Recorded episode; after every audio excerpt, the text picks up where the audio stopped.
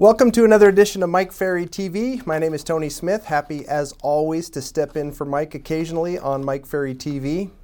Okay, so I wrote down a question. How important today is the strength of your mindset as a business person? Okay, have you ever read any book from anybody that's a big thinker, an entrepreneur, a master of industry that has not said that mindset is a critical factor of you succeeding? Every book I've ever read said mindset is important. I want to take a little different twist on it today, though. I want to look at this as a business person. There are only four mindsets that you could be in, and you can only be either in one of these mindsets or in the process of transitioning from one of these mindsets to another. So I want to go through these all and I want to have you really make some decisions today about what is the right mindset for you as we progress going forward. Okay?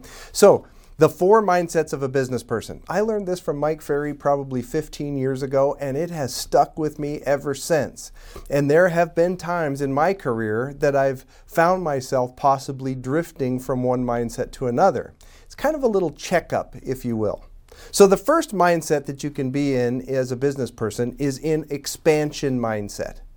Expansion mindset. Now, by definition, I wrote it down to become or make larger or more extensive. So to expand means to make larger or more extensive. If you're in business, you can be literally in the expansion mindset. Some examples would be I need to expand the base and the knowledge of my skills. I need to expand the knowledge of the market stats and how to deliver them to the public. I need to expand my sources of business. I need to expand Maybe my geographic area that I work and service. Maybe I need to expand just my pipeline. I need to carry more listings and more sales. Maybe I need to expand my knowledge about the business or just business in general. Or I need to expand the number of contacts I make each day. Expansion mindset. That means to make larger or more extensive. Pretty solid mindset to be in. The second mindset that you might find yourself in or be in on purpose is called the protection mindset. To protect, by definition, keep safe from harm or injury. Okay? If you fall into the business mindset of protection, it means things like if I could just keep paying my bills. I have the sources and the area I work, I'm not going to go anywhere else. I'll just keep practicing the skills I already know. I want to just stay comfortable. I don't want to do anything to rock the boat, right? I want to protect what I have. I just don't want to lose anything or give up anything.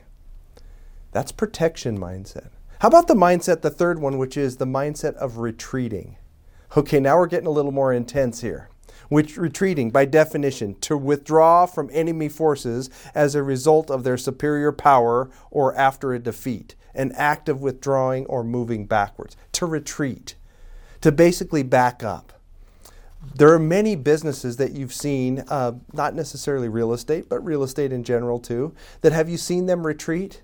Scale back, cut back on their staff, start cutting expenses, start removing the um, you know people from the, their scope of business, start shrinking in, tightening in you know, during uh, the pandemic times, there were a lot of people that we were forced to retreat into a smaller space, right?